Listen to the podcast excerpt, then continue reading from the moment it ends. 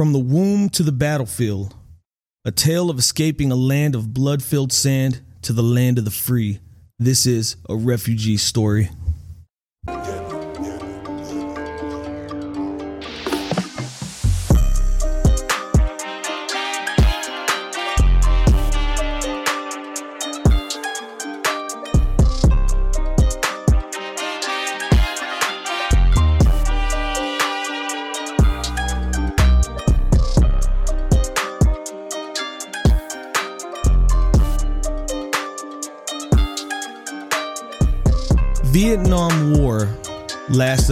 20 years. From November 1st, 1955, all up until the fall of Saigon on April 30th, 1975. The war was more than North Vietnam versus South Vietnam, as it directly affected other places such as Laos and Cambodia. And with the involvement of the Soviet Union and the Communist Party, and of course, USA with its allies, the war was the second of the Indochina Wars, and it was a major conflict in the middle of the Cold War. And during that time frame, there would be 3.8 million lives lost, including civilians. And our guest today is going to tell us his family's story of seeking refuge in the U.S., along with his long awaited journey to finally return to the place that he had once called home. Welcome back to the Midnight Project, everybody. Uh, tonight we have a guest who's my friend, uh, like a brother, my mentor, Tron Ho. What up, Tron? What's up with you? Thanks for having me out here at the Midnight Project. Always want to be on the podcast. Thanks for coming. Yeah, man. Well, thanks for for coming out and showing the Midnight some love. Um, want to get into this uh, refugee story that you were telling me about the other day. So go ahead and get into that. So as you stated earlier, the war ended um, April of 1975. Yeah. And I was born December 4th of 1975. That's when the Americans had already pulled out. And it was just a, free for all for the North communists to come and take and your land, your gold, your belongings, whatever they wanted. You know, Yeah. uh, once the American pulled out, it was a nightmare. Um, my dad was a baller down there, which I just found out, and um, he had some money in gold stash. He also fought for um, with South Vietnam with the Americans, Nice. so we knew we had to escape. And at that time, it was very hard to escape because they were just shooting anyone and taking anything. Once the American pulled out, it, it was it was just nuts. Open season. Free for all. So um, my mom and dad had at the time two siblings. Me, my sister. My sister's um, one year older than me, and she was um, pregnant with um, my um, my brother. Your baby brother? Yeah, my baby brother. So we knew we had to escape, and so my dad had, like I said, some golden cash stashed away. So we went and gave it to a captain of a boat Nice. take us to seek refuge somewhere else, or we, my dad would have been killed, and maybe us too. And um, my mom told me, like when we're running through the um, the fields, trying to go to the boat at night, hi- hiding in ditches and stuff. There were so many limbs, and body parts laying everywhere, dogs, you know, arms, legs, heads, whatever. It was just a live war zone. And we got to the boat, and um, what I found out was only 25% of the boat actually made it to land. The other 75% either got lost at sea or pirated, you know? So we were lucky. I That's mean, crazy. my dad must have known a very knowledgeable captain. But we made it to Malaysia. And um, I don't remember too much in uh, Malaysia, but we were there for a couple years. Um, I just remember having dirty feet. That's why I always wear socks now. it's all muddy, you know what I mean? If anyone ever saw Scarface, if you've been to a refugee camp, you know, you're set up with camp, uh, little tents, you line up for food, you know. Um, it's dog eat dog, you gotta be aggressive. It's not like they're gonna have a meal for everybody. But I just remember having dirty feet. So we didn't get to the U.S. into 1979. So we were there for about in the refugee camp. About four years. Three Yeah, four about years? four years, three four years. Damn.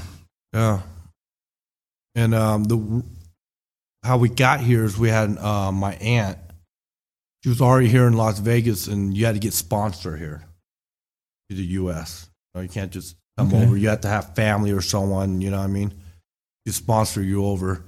So in 1979, um, we moved to Las Vegas. Wow.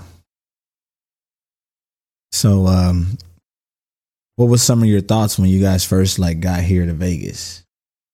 Well, based on my dad and mom, I was still at the time what I'm four years old now. Right. So I just remember living with my aunt, and um, she already had a, a full household. She had like seven kids, but like four of them were still living there. So my mom, my dad. Now my brother was born in 1980, so we were all sharing one one room there.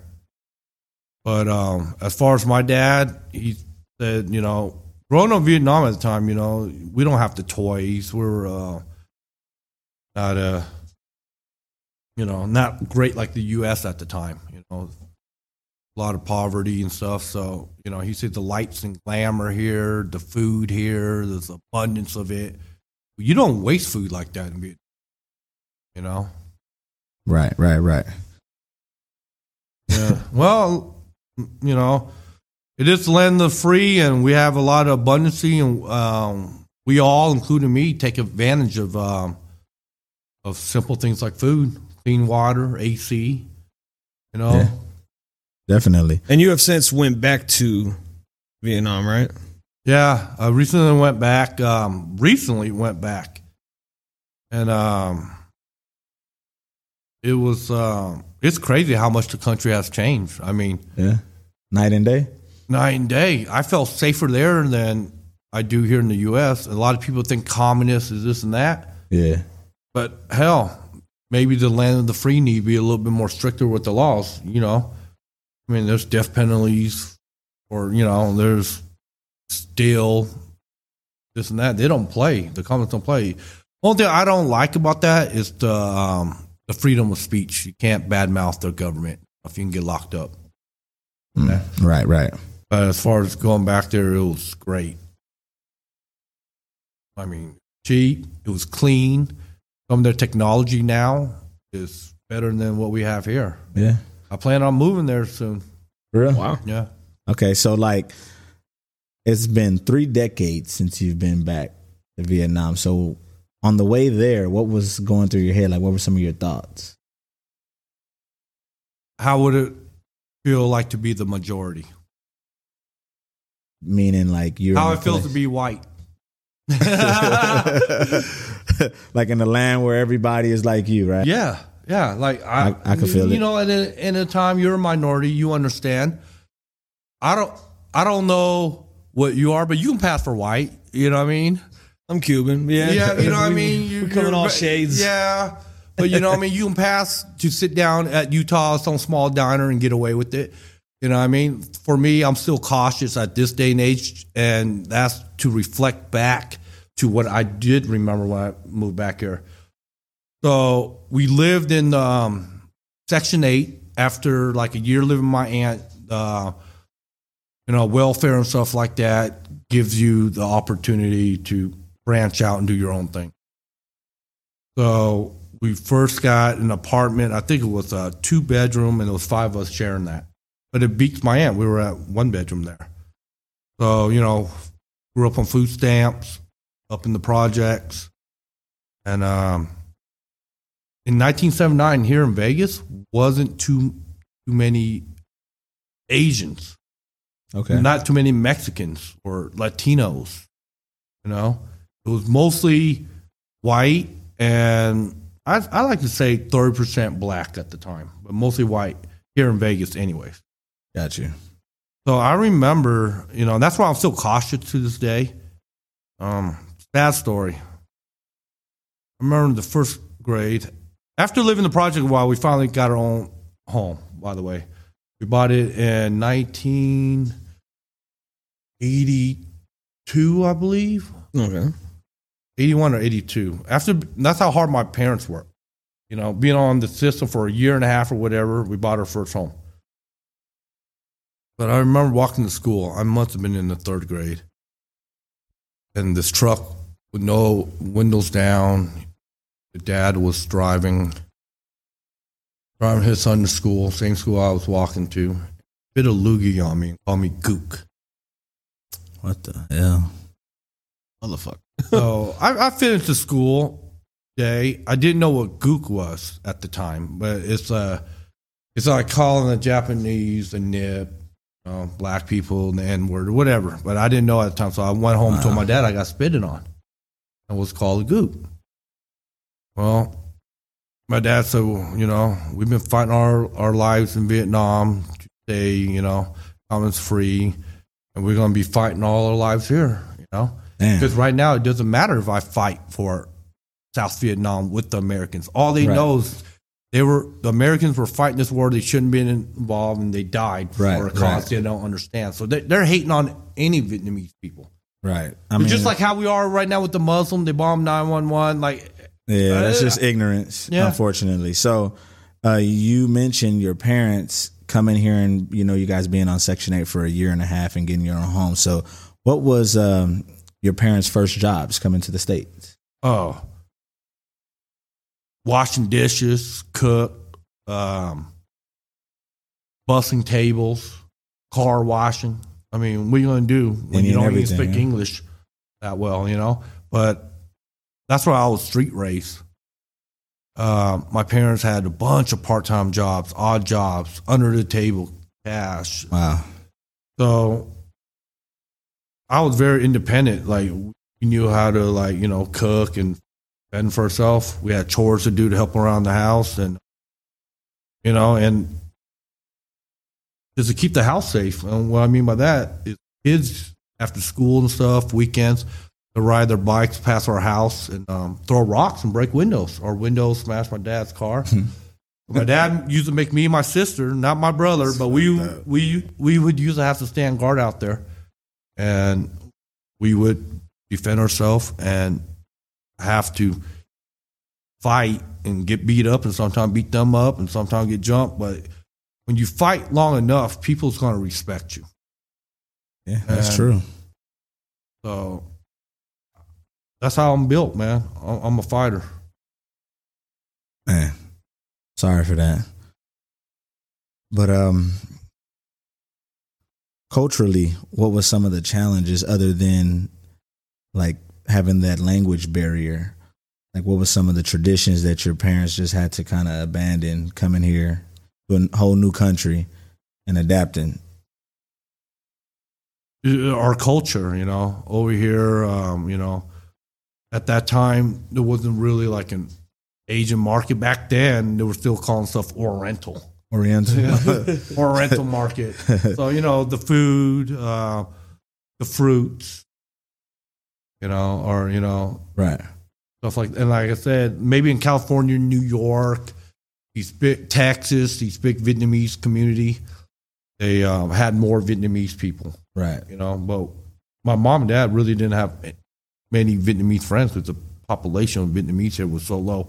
In the 1980s, I believe Las Vegas was under 400,000 population. Damn, the whole don't city. Yeah, Yeah, I the believe whole you. city. I believe you. Yeah, because I know like most people when they come, they try to become Americanized really fast. So that's why I was curious. Good question. Yeah. You got another question? No, you got some? I'm just when you when you went back to visit Vietnam, were were there any like specific sites that you wanted to go see or anything like that that maybe kind of tied into the the Vietnam War or like what what what were some of the main things you wanted to do to take in to take in all the culture again that you said you had to like miss because they didn't have it here. Eat, love to eat Yeah. authentic food, and it was cheap. Like a meal on the street, and I'm talking about the, the street vendors on both sides of the street for miles. Every block you go to, I was eating on the street from a dollar fifty to three dollars. Yeah, damn, I wish. We don't Like- even have a dollar like menu at US? McDonald's anymore. U.S. Bro, not even Dollar Tree is a dollar. No, I know. it's a dollar lie. I'm talking Right. about full meals. All right. Full meals. Wow. So, favorite Vietnamese dish? Go. Uh, you Your put me on go the to. One you would just take any damn time. Uh, Man, that's hard, man. yeah. Uh, that's real hard, but I like my escargot and Vietnam love their snails. If you know, you guys know what escargot is, and it's expensive here in the states. But out there, I was paying about five, six bucks. Here, Wow. here in the So- states, I'm paying seventeen to eighteen. So that's that's still expensive there by their standards from what you were just telling yes, us, though, yes, right? right. So, Yes, yes. But like my favorite soup bowl is not pho, and I know pho is like a lot of you guys know pho, but like fuck you. Yeah, Right. right. I'm gonna turn y'all on to Motherfucker. Bun Bo Hue, bro. Bun Bo Hue is to me way better than pho. A lot of people don't know about that dish. Is that similar to pho? Like, is it a soup or? Yeah, it's a soup, but the broth is different. It got a lot of lemongrass and stuff in it, Okay. and uh, you know, because You said Bun Bo Hue? Boomball Way. Bun Bo Hue. Okay. I'm gonna have to look into that. I'm gonna have to try Yeah, that, that shit. one- Yeah. That one's busting. Okay. and the fruits and uh like man things were so cheap out there that's why i want to go back there and live like Yeah. hotel rooms the hotel room were so bougie with infinity pools on the rooftop bars Okay. We have that in Vegas.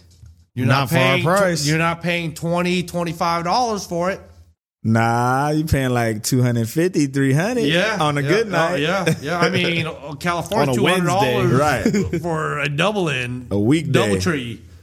So like hotel rooms, like there were some cheaper ones that one because I traveled there alone. I went there with my cousins, but then I want to venture off and do more things with the community and the locals. And um, there was a hotel room from anywhere seven to ten dollars. Yeah. I'm not gonna lie. I mean, it was a bed. If you need a clean room, a shower, and a toilet, I would recommend those. If you're, you're backpacking in Vietnam. Yeah. But for 20 $25, you know, that, that's pretty good good stuff. Right. So I got one more question. So you said it was cheap there, and then you said uh, the local food was good, but how was the locals there? Like interacting with them was because you know a lot of people think going to these third world countries is poverty. You got to watch your back. You're gonna get mugged, robbed, murdered, kidnapped. How was it? Let's put it this way. I've been to a lot of places and I've never seen so many people with rotten teeth that love to smile. Oh, you ain't been to Peru? oh, oh but they ain't smiling. No tweakers ain't smiling. they mean mugging. But Oh. I was trying by myself, like I said, I was backpacking. I would get lost a lot. And these people were so welcoming. They were like, Oh, you're soaking wet. Where are you going? I'll say, I'm going nowhere because I'm lost. They're like, Where's your destination? And I was like, I don't know right now. I'm just I'm just nomadic. I'm I'm here by myself traveling. And they will invite me in their house. Total strangers. And they their ain't gonna house. happen here in the US In their home. in their home. Let me change, get dry, sit there, use their Wi Fi so I can Google where I'm going to stay for the night or whatever. Wow. Serve me food. That's love. Dude. the- Some the good most- hospitality. Yeah. But I, I felt so fa- so safe. There's like military police or security guard or police party every two or three blocks. The crime rate is so low because their laws are so strict when it, with the communists. You know what I mean? Got you. So, like, the biggest thing is, is like, they might snatch your cell phone, you know? And that's like on a motorbike or something, they might snatch it. But as far as like, I was just walking some sketchy area Yeah. and, um, no one even like gave me a dirty look or anything. But then again, they're like five, six. You know what I mean? Like I felt like I was a giant. Like try me. You was a giant. I was a dick for you. Right. No, but like I said, I Jack never ever. beanstalk. I never ever felt threatened. Okay. So Nice. pretty much you heard it here on the Midnight Project. Don't believe the hype. That we say it's a third world country, but go and see it for yourself because it may not be. It might be a very welcoming, loving, peaceful place. You just never know. Try it out. Definitely should go out and see the world a little bit more. Definitely. In today's world, teetering on the edge of World War III, with Ukraine and Russia going at it, and with now Israel and Palestine going at it, Definitely. it is stories like this that we need to actually turn to and learn from, or else we'll be damned to have history repeating itself. And with that, Tron, I want to thank you again for coming on and kind of sharing your story with us and letting us know what it was that you had to go through. And as always, subscribe, share, and show that you care. We out.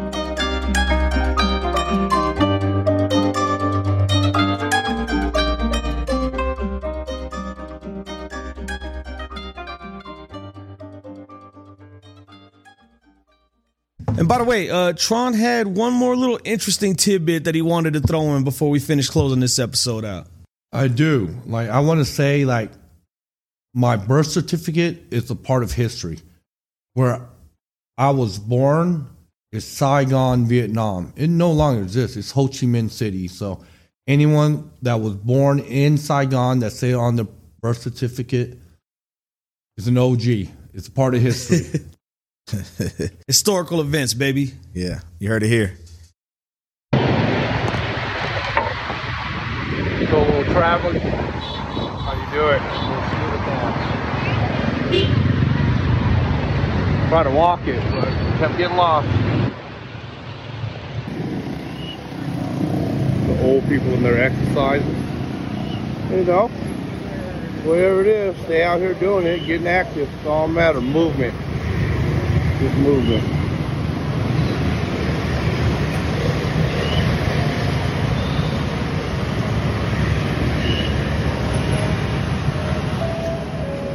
The hell is this dude doing? Oh, work out them hips, bro. Work out them hips. You missed your dinner right now or what? Yeah. Oh, Good. We should have called you in. We should just pay for his hotel room and stay.